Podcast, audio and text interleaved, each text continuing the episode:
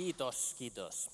Tuota Tonia on niin turvallista kuunnella, kun mun lempi salibändijoukkue SPV, joka täällä Siineolla pelaa, niin aina kun menen sinne istumaan penkkiin ja sitten Toni kuuluttaa, niin tota, tulee heti semmoinen oikein hyvä fiilis. Ja... Ei ole totta, sama kuuluttaja täällä helluntai-seurakunnassa. Annetaan Tonille pienet, hei. Meillä on kaikilla joku pieni lahja, minkä Jumala on antanut. Ja jollakin voi tuntua, että no, mulla nyt on näitä lahjoja, mä lasken tota, mä laulan, mä soitan, mä. Ja sit sä lasket ja sulla sormet loppuu kesken, sit sä oma hyväisesti vähän naureskelet, että onpas näitä lahjoja paljon. Ja sit sä lasket niitä lisää ja, ja tiedätkö, fiilistelet sitä, miten lahjakas sä oot. Mutta tiedätkö mitä? Kaikki me voidaan käyttää meidän lahjoja vaan niin kuin aika vähän kerrallaan. Ja silloin se, että jos sulla on pieni lahja versus se, jolla on niin kuin sun mielestä näin paljon lahjoja, niin se ei olekaan niin iso se ero niiden kahden välillä. Kun jos sä oot vaikka niin kuin Toni, joka osaa hyvin kuuluttaa, sanoo, tänään maalissa Eero Kosonen, ja sitten niin se on lahja. Ja ei auta, vaikka Toni osaisi vetää rumpusoolon siihen samaan, tiedätkö, silleen, ihan törkeä hienot rumpusat. Se ei auta siinä. Se voi käyttää vaan sitä yhtä pientä lahjaa siinä. Eikä se ole niin pienikään. Jos sä mietit, että sä et osaa paljon mitään tai sä oot jotenkin tosi huono. Tai vaikka sä mietit, että sä oot tosi hyvä ja sä tuskaisit, mitä kaikkea mä tekisin näillä mun miljoonalla lahjalla. Niin oikeastaan sillä ei ole väliä, että paljonko sulla on lahjoja, vaan enemmän väliä on sillä, että käytäksä niitä. Ja Mä haluan näyttää sulle yhden esimerkin ihan tähän alkuun ennen kuin mä puhun itsestäni mitään. Mä oon tässä joululapsi-hommassa mukana ja mua puhutteli viime vuonna yksi Felix, joka on kuusivuotias jätkä. Ja se teki jotain niin älytöntä. Mä en ole ikinä tavannut semmoista kuusivuotiasta, joka teki semmoista. Ja mä haluan, että sä katsot tämän videon tosi tarkkaa ja sä kelaat siitä, että mitä sä voit mitä sä voit tehdä sun pienillä lahjoilla. Video sisältää tuotesijoittelua.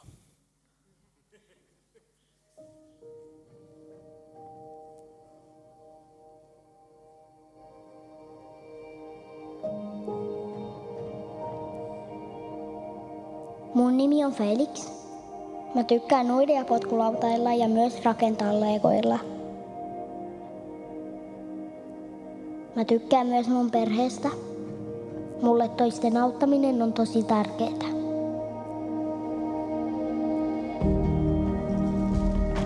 Ennen mun synttäreitä mä näin kirkossa operaation joululapsipaketteja ja mä mietin, mitähän varten ne on.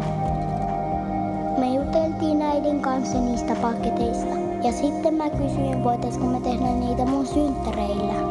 Äiti sanoi, että hyvä idea ja sitten me tehtiin niin. Synttärikutsuissa oli ohjeet, miten pakata operaation joululaksi paketti. Ne kasattiin kaikki paketit yhteen ja tehtiin niistä iso pyramidi.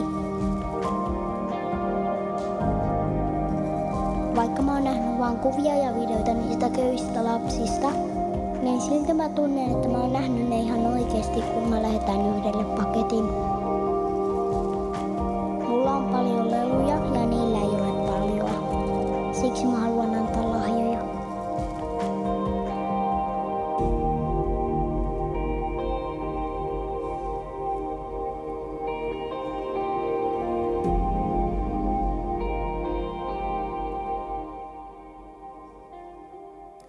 Toi pieni jätkä, kuusivuotias Felix poika, kuusivuotias, huome, järjesti synttärit, kutsu päiväkodin kaverit sinne, yli 30 kaveria. Kaikki toi yhden tämmöisen täytetyn lahja. Ja toi jätkä halusi, että ne kaikki lähetetään köyhille lapsille Romania ja Moldovaa. Kelaa sitä, yli 30 lahjaa. Toi jätkä antoi sen synttäreillä enemmän lahjoja kuin mä oon antanut koko sen yhdeksän vuoden aikana, kun mä oon ollut tässä projektissa mukana. Ja tiedätkö, mua hävetti, kun mä tajusin ton jutun. Jotain tuommoista on se, kun me annetaan sen pieni, mitä meillä on, me annetaan se Jumalalle. Ja jos sä oot täällä tänään ja sä ajattelet, että susta ei ole mihinkään, niin älä usko sitä. Susta vaikka mihin. Anna vaan se pieni, mitä sulla on, niin anna se Jumalalle. Se on kova juttu. Mä haluaisin näyttää ton ihan tähän niin kuin pohjalle, ennen kuin mä alan puhua mitään muuta itsestäni. Nea näki ton tänään ja se itki silmät päästä ja, ja, tota, ja sanoi, että näytä toi, näytä toi. En mä en ollut ajatellut näyttää sitä, mutta se kun sä sanoit sen, niin jotenkin herätti, mutta ajattelin, niin, toi on oikeasti ihan törkeän kova juttu. Se, mitä sulla on, kun sä annat sen Jumalan käyttöön, niin siitä voi tulla jotain ihan älytöntä. Niin, Ilkka Kujala on minun nimeni ja 29 vuotta olen elänyt täällä maan päällä. Ja tuota, minun vaimoni Anu on tuolla. Anu, vilkutakko vähän? Annetaan aplodit Anulle. Me mentiin Anun kanssa viime kesänä naimisiin ja, ja tota, Anu on ihana ihminen. Mä mietin sitä tuossa, että mitä Anu mulle merkitsee ja mä tajusin sen, että ilman Anua niin musta usein tuntuisi, että mä vajoaisin maan alle. Se on semmoinen ihminen, joka lohduttaa ja se mitä, mitä Anulla on, niin mun elämässä se kasvaa niin kuin moninkertaiseksi. Kun se uskaltaa rakastaa mua, uskaltaa kohdata mut myös rikkinäisenä.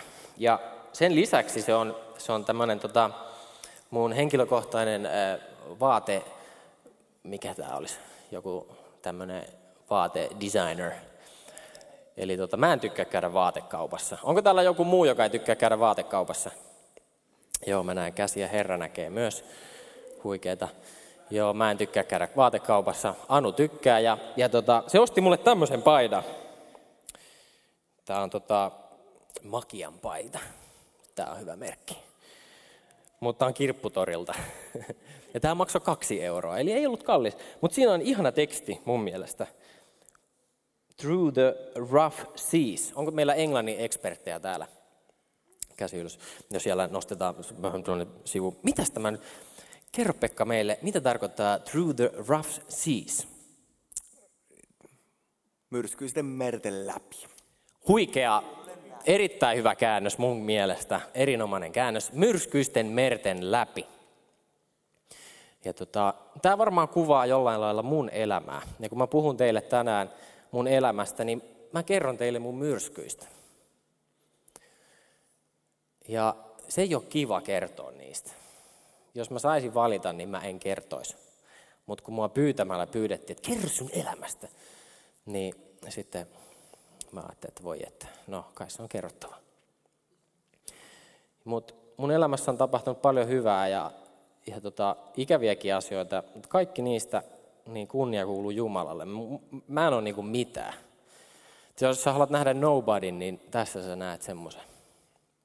Mä olin yhdeksän vuotta Patmos-lähetyssäätiössä töissä, missä tehdään näitä paketteja muun muassa ja paljon monta muuta juttua. Mä opiskelen nyt teologiaa Helsingin yliopistossa ja on opintovapaalla osa vuodesta. Ja, ja tota, se on nyt se, mitä mä nyt teen. Mutta tota, mä oon tehnyt kaikenlaista muutakin ja ollut myöskin tekemättä. Ja yksi asia on ollut semmoinen, että mä oon lukenut tämmöistä kuin raamattu. 16-vuotiaana minulla oli tämmöinen raamattu ja mä halusin tuoda tämän, tämän minun tuota, seurakuntakoululeiriltä saamani raamatun sen takia, koska tästä raamatusta, nimenomaan tästä, mä oon lukenut yhdet jakeet, jotka oikeastaan muutti mun elämä.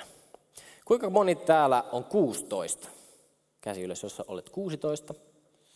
Siinä on yhdellä rivillä monta 16. Pitäkää vain käsiä ylhäällä. Joo. No tota, kysytään, mikä sun nimi on? Roosa. Eli Roosa on 16. Joo. Mä olen tietysti mies ja Roosa on tyttö, joten me ei voida kuvitella, että, että kun katsot Roosaa, niin mieti, että minäkin olin tämän näköinen, koska mä en ollut Roosan näköinen ollenkaan. Tota, mä olin 16-vuotias, vähän lyhyempi ehkä kuin mitä mä nyt olen ja paljon hoikempi. Ja tota noin, niin, äänikin oli ehkä vähän kimakampi. 16-vuotiaana luin tätä raamattua. Ja minä luin sieltä tämmöiset jakeet, jotka pompsahtavat tuonne taululle. Tosin ne näyttävät vähän erilaisilta, nimittäin meillä on tuolla niin sanottu vanha käännös, eli vuoden 1933 kautta viiva 38 käännös, ja minulla on tässä vuoden 1992 käännös. näin moni kanssa, ei sano sulle välttämättä mitään, mutta siis käytännössä ne vähän kuulostaa eri lailla, tämä on uudempi. Mä luen sulle täältä nämä jakeet ja sä voit tuolta sitten silmäillä, miltä se näyttää tuolla vanhalla käännöksellä. Tämä on Markuksen evankeliumista luvusta 8, jakeet 34 ja 38. Oho. Tämä ei kuulunut tähän raamatun kohtaan, tämä kumpikaan noista äänistä. No niin, nyt lähtee. Jeesus kutsui väkijoukon ja opetuslapsensa ja sanoi heille, jos joku tahtoo kulkea minun jäljessäni, hän kieltäköön itsensä, ottakoon ristinsä ja seuratkoon minua. Sillä se, joka tahtoo pelastaa elämänsä, kadottaa sen, mutta joka elämänsä minun tähteni ja evankeliumin tähden kadottaa, on sen pelastava. Mitä hyödyttää ihmistä, jos hän voittaa omakseen koko maailman, mutta menettää sielunsa? Mitä ihminen voi ostaa sielunsa takaisin? Joka tämän uskottoman ja syntisen sukupolven keskellä häpeää minua ja minun sanojani, sitä on ihmisen poika häpeävä, kun hän tulee isänsä kirkkaudessa pyhien enkelien kanssa. Ja jos oltaisiin kirkossa, niin minä sanoisin, siis oltaisiin luterilaisessa kirkossa, niin sanoisin, että tämä on Jumalan sana, ja sitten tuota, sinä sanoisit vaikka, että totisesti. No, ei mä sano niin, mutta tuota, opiskelen siis luterilaisen kirkon papiksi, eli tulee vielä se päivä, että tuota, näinkin tämä homma ehkä menee. Nämä sanat mä luin, ja kolme, kolme tuota sanaa, mitkä mä haluan, että mihin sä kiinnität huomiota, ja ne tulee tuohon taululle. Dan, dan, dan, dan, dan, dan, dan. Noin. Häpeä kadottaa risti. Sanotaan yhdessä. Häpeä kadottaa risti. Pidän noin kolme sanaa mielessä. Ne on, ne on tärkeitä sanoja tähän, tähän tota meidän yhteiseen hetkeen. Nyt minä juon vähän vettä. Tosiaan olin 16, kun tuota kohtaa luin. Ja mä oon alleviivannut tätä ihan lyijykynällä jakeesta 35 alkaen. Ja tota, mulla on sille, jos mä kerron mun tarinaa, yritän sille tiivistää, niin mä oon tosta aika läheltä Ylihärmästä. Kuka tietää, missä on Ylihärmä? Joo, siellä nousi muutama reipas käsi. Hienoa. Kaikki ei muuten tiennyt, missä on Ylihärmä. Ei se mitään. Voin kertoa teille tämän tilaisuuden jälkeen, missä se on. Siellä kasvoin ja tota, synnyin itse asiassa kyllä Kauhavalla. Se on yksi häpeäni. Nykyisin Ylihärmä kuuluu Kauhavaan, se on se toinen häpeäni.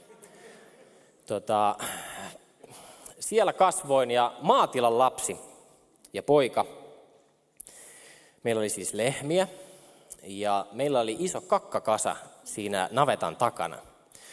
Se oli lähes yhtä suuri kuin tuo Joupin äh, rinne tuossa, missä muuten kosin vaimoani Anua.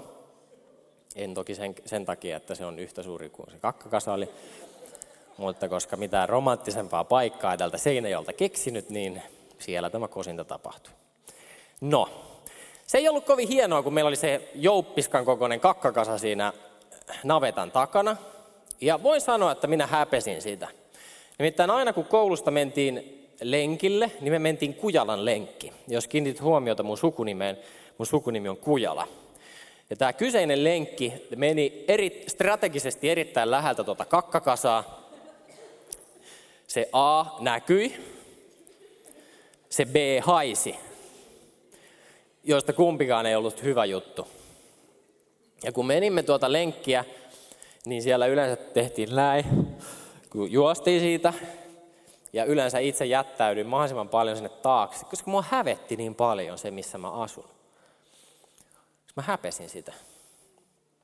Ja, ja tota, se ei ollut kivaa. Nyt on, niinku, nyt on tosi hauska muistella, että mua ei niinku hävetä yhtään se, että mä tässä nyt kerron teille näitä juttuja. Mulla olisi monta hyvää tarinaa kertoa maatilan elämästä, jota en enää häpeä, mutta äh, tota, vähäisen aikamme takia niin jätän ne sitten vaikka ensi vierailuun.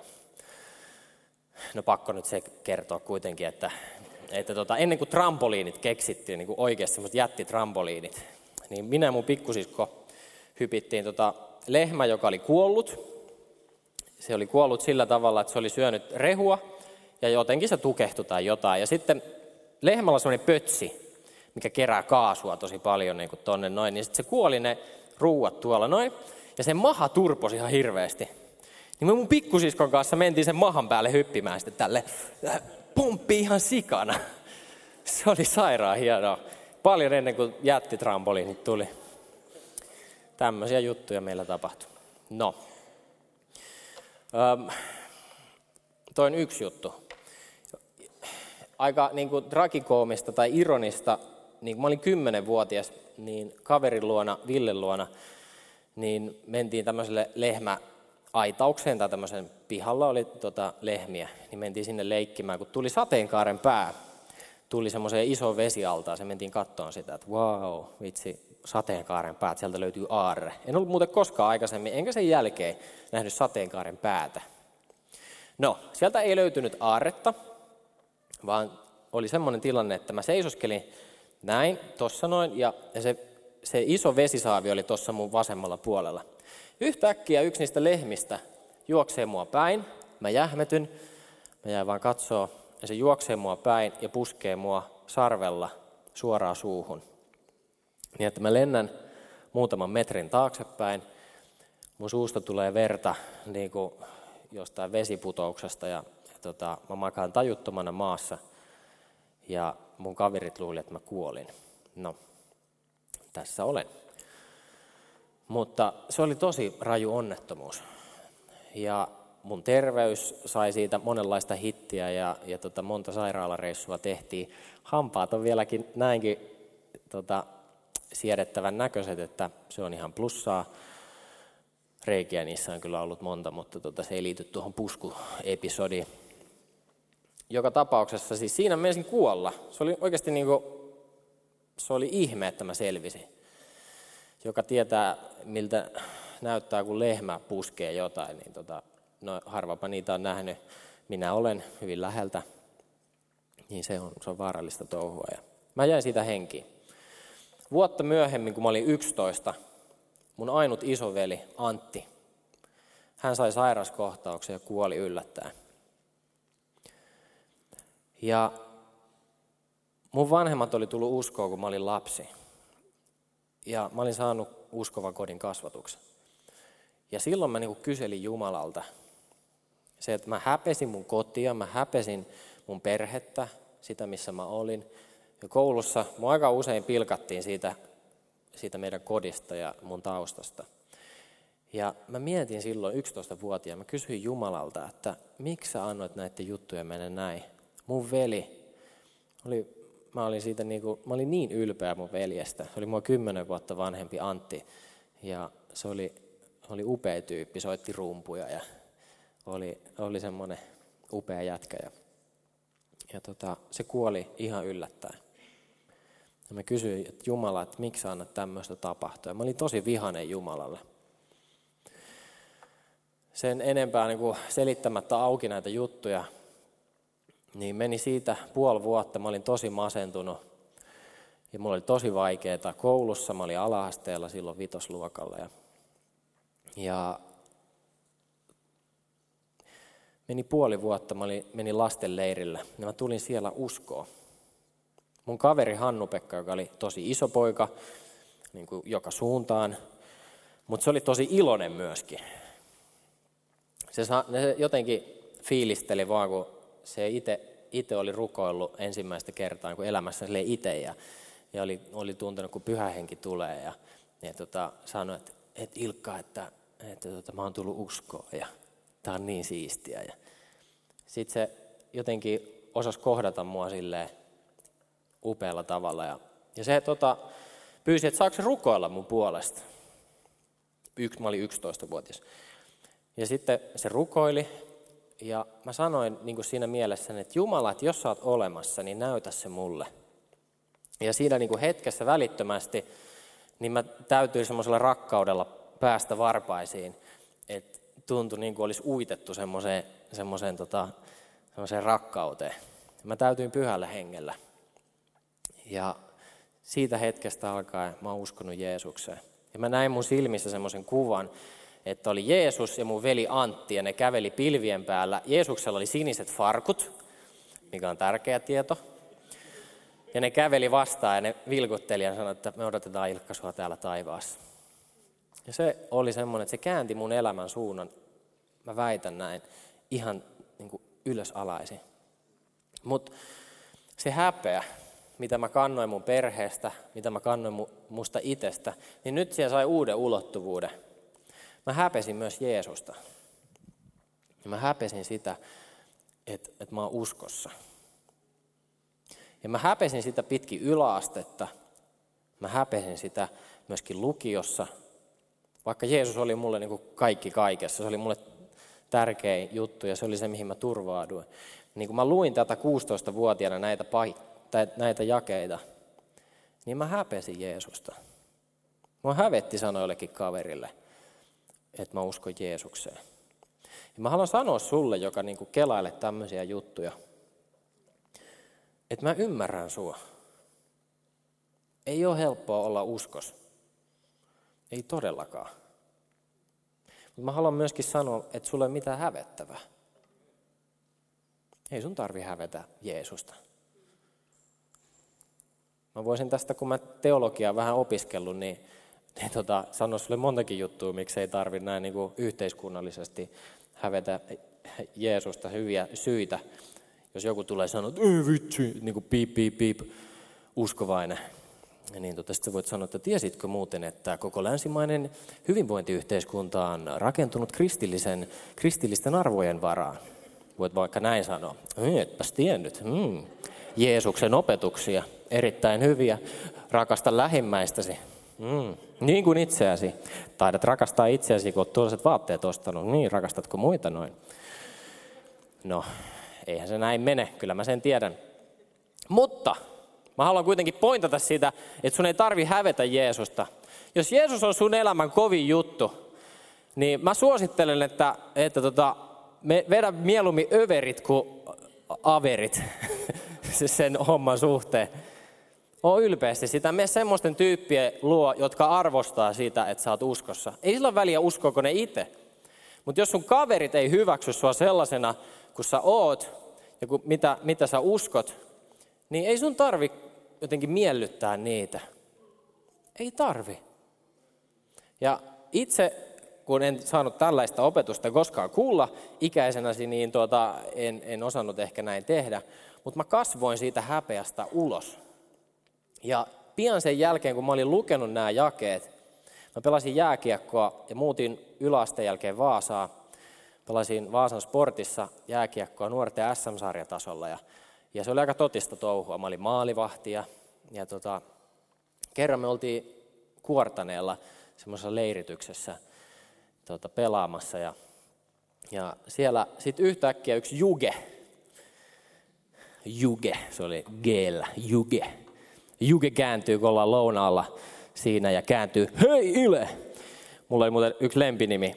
Se, mun lempinimi oli, oli, yksi oli Hellari, en käynyt, en ollut helluntailainen, mutta silti sain tämän hienon lempinimen Hellari. Sitten toinen oli Ristusnotta. Nämä oli mun lempinimet. En muista kummalla hän mua nimetteli silloin, mutta molemmat oli hienoja. Hän kääntyi multa, muuhun, mua päin. Kaikki kuulee ympärillä ja kysyy multa, että onko se totta, että sä oikeasti uskot Jeesukseen? Erittäin hieno hetki. Voin kertoa, että jos minulla on nyt punaista kasvoissani, niin silloin kasvoni näyttivät enemmän niin kuin tältä paketilta ja hävetti erittäin paljon. Sitten kaikki tota lopettaa. Mä, mä näen mielessäni, kun kasvot kääntyy mua kohti. Ja tota, kaikki odottaa, mitä se hellari kautta ristusnotta sanoo. Mun vastaus oli, mielessäni tietysti taistelee erilaiset voimat, mitä vastaan. Mutta mä vastasin, että joo, uskon. Mä tunnustin siinä kaikkien läsnä ollessa sen, että mä uskon Jeesukseen. Ja se helpotti mua ihan älyttömästi. Niin kuin olisi otettu niin kuin, pff, joku painolasti pois mun päältä. Se oli ihan huikea hetki. Ja se oli semmoinen muutos, että mä en enää hävennyt samalla lailla sitä, mihin mä uskon. Ja, ja tämä, mitä täällä sanotaan, tämä tota, jakeessa 38, joka tämän uskottoman ja syntisen sukupolven keskellä häpeää minua ja minun sanojani, sitä on ihmisen poika häpeävä, kun hän tulee isänsä kirkkaudessa pyhien enkelien kanssa. Tämä oli mulle silloin aika kova kohta, koska mä kelasin, että mä häpeän tätä Jeesusta. Tänään mä en häpeä. Mä toivon, että et säkään häpeä. Mutta jos häpeät, niin kuin mä sanoin, A, mä ymmärrän sua, B, ei sun tarvi hävetä. Tämä on kova juttu. Jos tämä on muuttanut sun elämä, jos sä näet tässä hyviä juttuja, miksi sä häpeät? Tämä on kova juttu. Jeesus on semmoinen homma, että, että vaikka kaikki muu viedään, niin Jeesusta sulta ei kukaan vie. Ja se on, se on tärkeintä ja parasta. No, sitten on nämä pari jaetta tuossa keskellä. Tuossa oli toi kadottaa keskellä. Sanotaan kaikki yhteen ääneen. Kadottaa. Erittäin positiivinen sana. Jos sä kadotat jotain, erittäin hyvä fiilis tulee. Kadotin itse tota iPhone 7S tuossa pari, kolme vuotta sitten. Oli erittäin hyvä fiilis, kun kadotin sen. En löytänyt sitä. Ja tota noin, niin oli hyvä, hyvä tilanne. Nykyisin pidän lompakkoa ja kännykkää samassa paketissa, koska siinä on two in one. Eli jos mä muistan edes toisen, niin molemmat tulee mukana. Suosittelen sullekin, jos kärsit tämmöisestä kadottamisoireyhtymästä. Tässä nämä jakeet. Sillä se, joka tahtoo pelastaa elämänsä, kadottaa sen.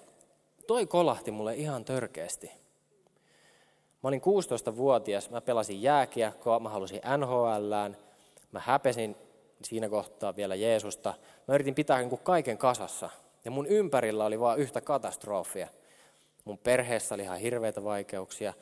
Mun yksi siskoista oli, oli pahasti päihderiippuvainen, oli huumeporukoissa. Mä pelkäsin joka viikonloppu, että se kuolee. Ja kaikenlaista sekoilua oli mun, mun omassa perheessä. Mulla oli monta kaveria kuoli noihin aikoihin. Kimmo teki itsemurhan. Jere kuoli auto-onnettomuudessa. Ville, tämä kaveri, jonka luona mä olin lapsena, missä se lehmä puski mua päähän, niin tämä Ville menehtyi auto-onnettomuudessa. Kaikkea tuommoista tapahtui ympärillä. Niin kuin ihan hullua. Mä oon 16-vuotias. Ja jotenkin mä niin kuin tajusin sen, että, että mä en pysty niin kuin pelastaa mun elämää itse. Mä en voi tehdä mitään semmoista, millä mä pystyn pitämään hommat kasassa. Ja mä aloin siitä lähtien rukoileen tätä, mikä, mikä lukee tässä. Mutta joka elämänsä minun tähteni ja evankeliumin tähden kadottaa, on sen pelastava. Mä aloin rukoileen tuota joka päivä. Että Jeesus, mä haluan kadottaa mun elämä sun takia ja evankeliumin takia. Mä voin väittää nyt 29-vuotiaana, että mä oon löytänyt elämän sitä kautta. Mä oon saanut elää huikeita seikkailua tällä teemalla. Through the rough seas. Erittäin houkuttelevaa kuule. Jos haluat myrskyjen läpi, niin Jeesus on vastaus. Joo, myrskyjä tulee, mutta mennään läpi. Se on se kova juttu. Nämä oli ne jakeet, mitkä mua puhutteli. Ja tota, nyt sitten oikeastaan mä kerron vasta siitä myrskystä. Nämä kaikki muut on ollut niin kuin warm-upia siihen verrattuna. Mä kerroin tuossa, että meni viime kesänä Anun kanssa naimisiin. Upea juttu. Mutta valitettavasti mä olin myös kaksikymppisenä menossa naimisiin. Ja mä meninkin naimisiin. Mä olin kuusi vuotta naimisissa. Ja siinä aikana mä oon saanut tehdä tätä operaatio joulullasta. Mä oon saanut mennä ympäri Suomen tehdä upeita, hienoja juttuja. Ja moni ihmeellisiä asioita saanut kokea. Yksi ja yhdessä. Mutta kuuden vuoden päätteeksi mulle yllättäen kerrottiin, että tämä oli nyt tässä. Ja oli toinen mies. Ja jos mä niin kuin olen miettinyt sitä, että jos on niin kuin maan päällä voi kokea jotain niin kuin semmoista helvetin tuntusta, niin se on sitä, kun toinen hylkää sut. niin kuin kaikkien yhteisten kokemusten jälkeen. Ja kun mä itkin maassa sitä, kun mä sain tietää tämän tilanteen, niin musta tuntui niin kuin mun sydän olisi revitty mun rinnasta irti. Ja ilman Jeesusta mä en olisi ikinä selvinnyt. Mä en ikinä olisi tässä näin. Mä en ikinä pystyisi hymyilemään. Mun ensimmäinen ajatus oli siinä, kun mä makasin lattialla ja mä itkin ihan semmoisessa sikiöasennossa. Mun ensimmäinen ajatus oli, mikä ei tullut todellakaan musta, vaan tuli Jeesukselta, että anna anteeksi. Ja mä päätin, että mä en syytä mistään. Ja mä annan anteeksi. Ja valitettavasti vaikka siinä kaikenlaisia konsteja yritettiin, niin se sitten päättyi sillä tavalla, että, että tuli avioero. Ja mä olin siinä kohtaa hengellisen työntekijä, mutta tunnetaan, ei ehkä niinku teidän keskuudessa, mutta siis plus 50 niinku nämä piirit, missä ollaan, niin mut tiedetään ja tunnetaan. Ja musta tuntuu, että mut oli niinku julkisesti häpäisty. Että et se semmoinen, että mulla on niinku leima otsassa, kun tiedät, jos tulee niinku joku postipaketti, niin jos se on mennyt niinku tullin läpi, niin se on semmoinen, tuh, tämä on mennyt tullin läpi. En tiedä, onko eBaystä tilannut koskaan mitään, tai Amazonista, mutta näin voi käydä, jos tilat. Ja sitten joudut maksamaan tullimaksut. Kuitenkin, niin musta tuntuu, että muhun laitettiin se leima. Ja sitten vasta, mä, mä palasin tähän raamatun kohtaan. Niin mä vasta sit näin sen ekan jakeen. Jos joku tahtoo kulkea minun jäljessäni, hän kieltäköön itsensä, ottakoon ristinsä ja seuratkoon minua. Tiedätkö mitä tuo risti tarkoittaa? Tiedätkö mitä Jeesus tapettiin? Ristillä. Jeesuksen piti itse kantaa se risti selässään. Se meni semmoista kapeata kujaa pitkin, missä oli molemmilla puolilla ihmisiä. Se oli ensin ruoskittu henkihieveriin. Ja tota, sillä oli sellainen orjantappura kruunu. Sitten se meni semmoista mäkeä ylös, semmoiselle paikalle, jonka nimi on Golgata, pääkallopaikka suomeksi. Ja se meni sinne ja se tapettiin sinne. Ja se risti oli hä- häveliäin kuoleva. Se niin kuin ei, ole, ei voi enempää häpäistä ihmistä tohon aikaan, kun Jeesus eli 2000 vuotta sitten, kun et tappaa sen ristillä. Siellä oltiin alasti. Ei siellä ollut mitään liinavaatetta tuossa ympärillä. Ne oli alasti ne ihmiset siellä, jotka tapettiin ristille. Ja mä luin tämän jakeen. Mä en ole siis alleviivannut, kun olen 16-vuotiaana tätä lukenut. Olisi ehkä pitänyt miettiä silloin. Mä en ollut alleviivannut tätä. Ja mä en ollut tajunnut tätä. Mutta nyt mä tajuan. Että se, mikä, mitä on semmoista häpeä, mitä me kannetaan, semmoinen risti, jotain kovia juttuja. Sunkin elämässä voi olla jotain tosi kovaa, ja tuossa kohtaa, mitä sä nyt oot. Niin Jeesus sanoo, että ota se mukaan, seuraa mua. Se, kun sä kadotat elämässä Jeesuksen takia, niin se tarkoittaa niin kuin sitä, että sä et, sä et kelaa niin kuin sitä ensimmäisenä, että onko mun Insta-profiili, onko se niin kuin solid, onko, se, tota, onko kaikki kuvat oikeassa harmoniassa ja onko päivitykset oikein, onko hashtagit oikein. Se ei ole niin kuin sellaista juttua. Vaan sä sellaisena kuin sä oot epätäydellinen sinä, Sä lähdet Jeesuksen perään. Ja vaat valmis kulkee, mihin Jeesus sua vie. Vaikka mulla on näitä juttuja tapahtunut elämässä, niin mä en vaihtaisi mitään pois. Jeesus pitää meistä huolta. Ja mä oon saanut sen kokea esimerkiksi Anun kautta.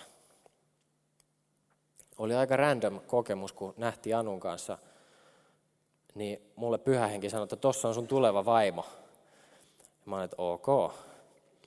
Että näille nuorille miehille tulee ajatuksia. Ja, tota, ja mä rukoilin sitä asiaa jonkun kahdeksan, yhdeksän kuukautta.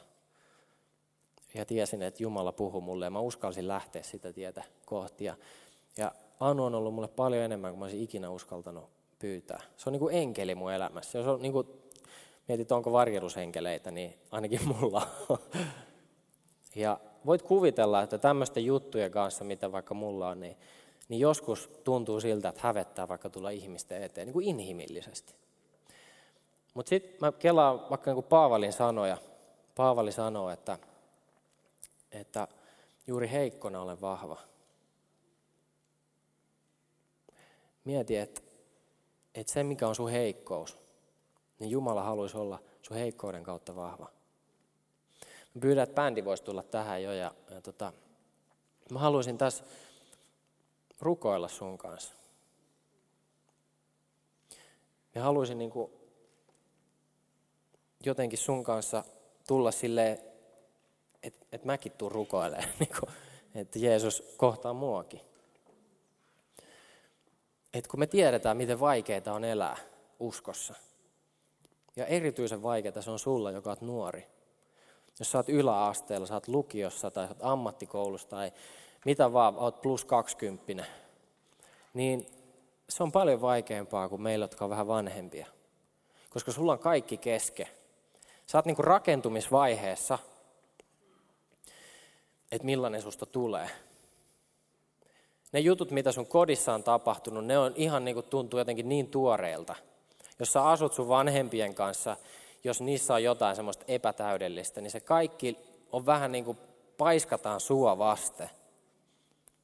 Se heijastuu suoraan sun elämään. Ja se on oikeasti rajua. Ja se ei sillä mitään väliä, mitä sun kaverin elämässä on. Sillä voi olla sun mielestä rajumpaa. Tai tuntuu, että ei sillä ole mitään. Kun me ei eletä toistemme elämiä, vaan meillä jokaisella on oma elämä. Ja se, mikä tuntuu susta rajulta, niin se on oikeasti rajua. Ja sen takia toivoisin, että sä voisit rukoilla sen rukouksen, minkä mäkin olen rukoillut. Että Jeesus, mä haluan kadottaa mun elämän sun takia. Koska se on paras ratkaisu. Sä tiedät, kuka Jeesus on. Sä tiedät, mitä elämä on niin kuin uskossa. Ainakin vähän tiedät siitä jotain. Ja suurinta se taistelu on just sun kohdalla, joka tiedät näistä jutuista.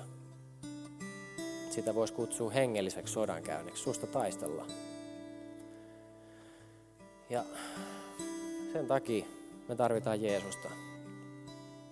Yksi Jeesus voi tehdä meissä jotain semmoista, että me uskalletaan kulkea niitä meren aaltoja kohti. Ja tiesitkö, että kun on paha myrsky, niin kaikista paras keino on mennä just sitä aaltoa kohti. Ei mitenkään yrittää mennä sivuun. Silloin sä kaadut sillä sun veneellä. Mennä kohti sitä. Rukoillaan.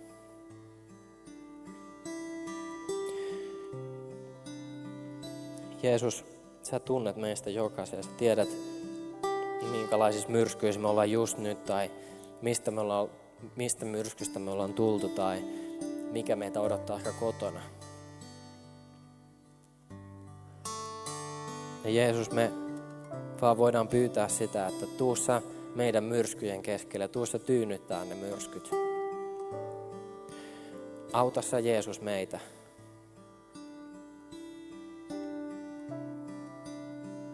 Auta meitä selviämään niistä haasteista, missä me ollaan. Jos joku haluaa, sä voit sun sydämessä rukoilla. Jos sä uskallat, jos sä uskallat sanoa Jeesukselle, että joo Jeesus, mä haluan kadottaa mun elämän sun takia ja evankeliumin takia.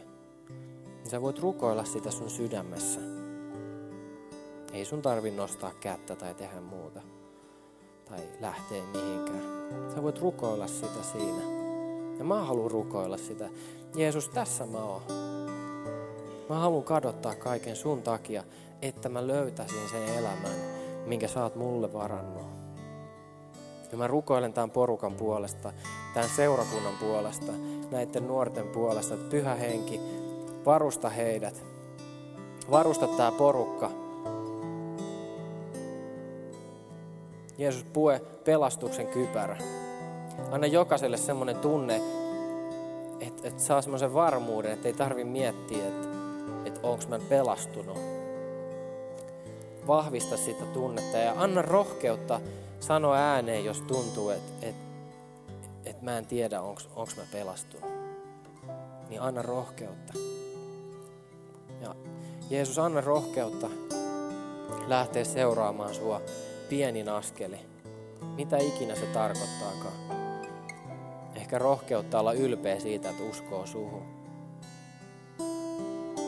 Rohkeutta mennä toisten uskovien kaverien luokse vaikka välitunnilla. Pelkäämättä, että leimautuu. Vaan voi ajatella, että ihan sama. Olla ylpeä siitä, mihin uskoo. Kiitos Jeesus, että sä oot tehnyt meidän puolesta ristillä kaiken. Meidän ei tarvi enää tehdä mitään. Me saadaan mokata miljoona kertaa ja aina palata takas sun luo. Tuu pyhä henki ja kohtaa